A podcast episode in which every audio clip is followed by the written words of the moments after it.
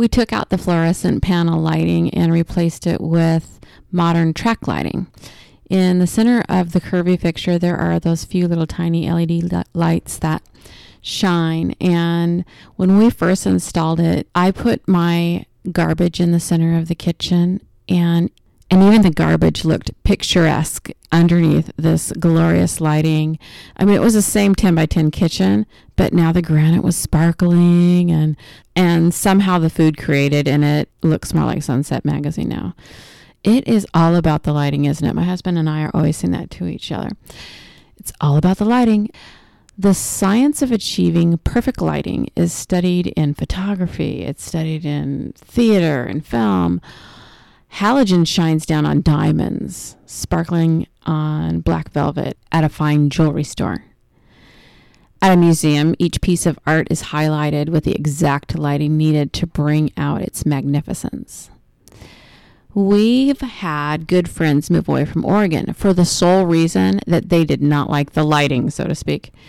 And, you know, we often depend on a roaring fire in the living room to provide our version of warm sunshine in the winter and the dark, rainy days of Oregon. So, those of us not requiring sunshine to be happy can get almost giddy when the sun finally comes out in the springtime. The concept of lighting is foundational. Your creator uses the word light five times within the first five verses of Scripture and about 227 times after that. God uses physical light to try to get us to understand our need for spiritual light. Years ago, I took a group of elementary aged children caving. We had no guide, but were each manned with a lantern. Deep into the recesses of this meandering two mile climb, I asked the children to put all their lanterns together around a few corners and we returned to where we could not see our hand in front of our face. There we talked about how God's word is a lamp to our feet and a light to our path. Psalms 119, 105. How, when we don't know where to go in our lives or what direction to turn, the wisdom in His Word will bring us out of confusing darkness. We hugged in a tight circle and prayed that God keep us ever in His light and forever out of outer darkness. And then happily continued our climb. Like stars that reflect the light of the sun, God's mandate to those enlightened by His wisdom is to shine that wisdom down upon the darkness of sin. Sailors throughout history have used the stars for navigation Likewise, we are to be as moral compasses through the gloom of Satan's shipwrecked, causing lies. Those who have insight will shine brightly like the brightness of the expanse of heaven, and those who lead the many to righteousness like the stars forever and ever, says Daniel 12 3 and 4.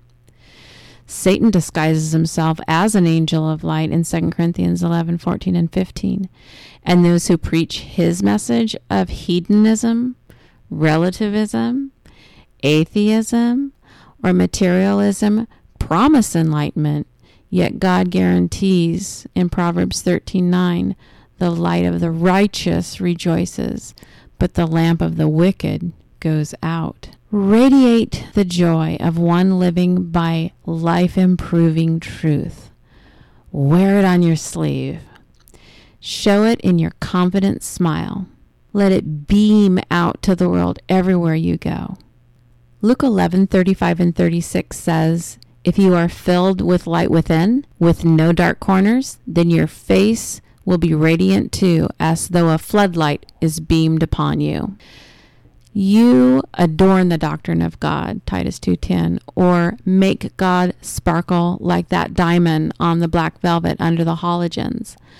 When you sacrifice your own personal preferences to keep church unity or cultivate a beautiful marriage or bring your children along with you to serve brethren. Why? Because you're wearing an invisible sign that says, try God. He's the one who makes this happen. In Matthew 5:13 it says, "Let your light shine before men in such a way that they will see your good works and glorify your Father who is in heaven." When you take it on the chin after being unjustly criticized, when you choose a bridled tongue over getting something off your chest, or sacrifice some screen time so that you can make the time for prayer or Bible reading. When you take an evening to study the scriptures with a friend who's coming to God, or sacrifice a little something so that you can donate to a worthy cause. You've appeared as a light in the world in the midst of a crooked and perverse generation. Philippians 2 15 and 16. When I was growing up, my mother would wake us children up by opening our bedroom door and saying in her beautiful southern drawl, Rise and shine. And that is my call to you. In our own unique ways, let's create the mood lighting that shows the world how glorious our God is until the day we are together. As Revelation 21 23 through 24 says, in the city that has no need of the sun or of the moon to shine on it. For the glory of the Lord has illumined it, and its lamp is the Lamb. And the nations will walk by its light, and the kings of the earth will bring their glory into it.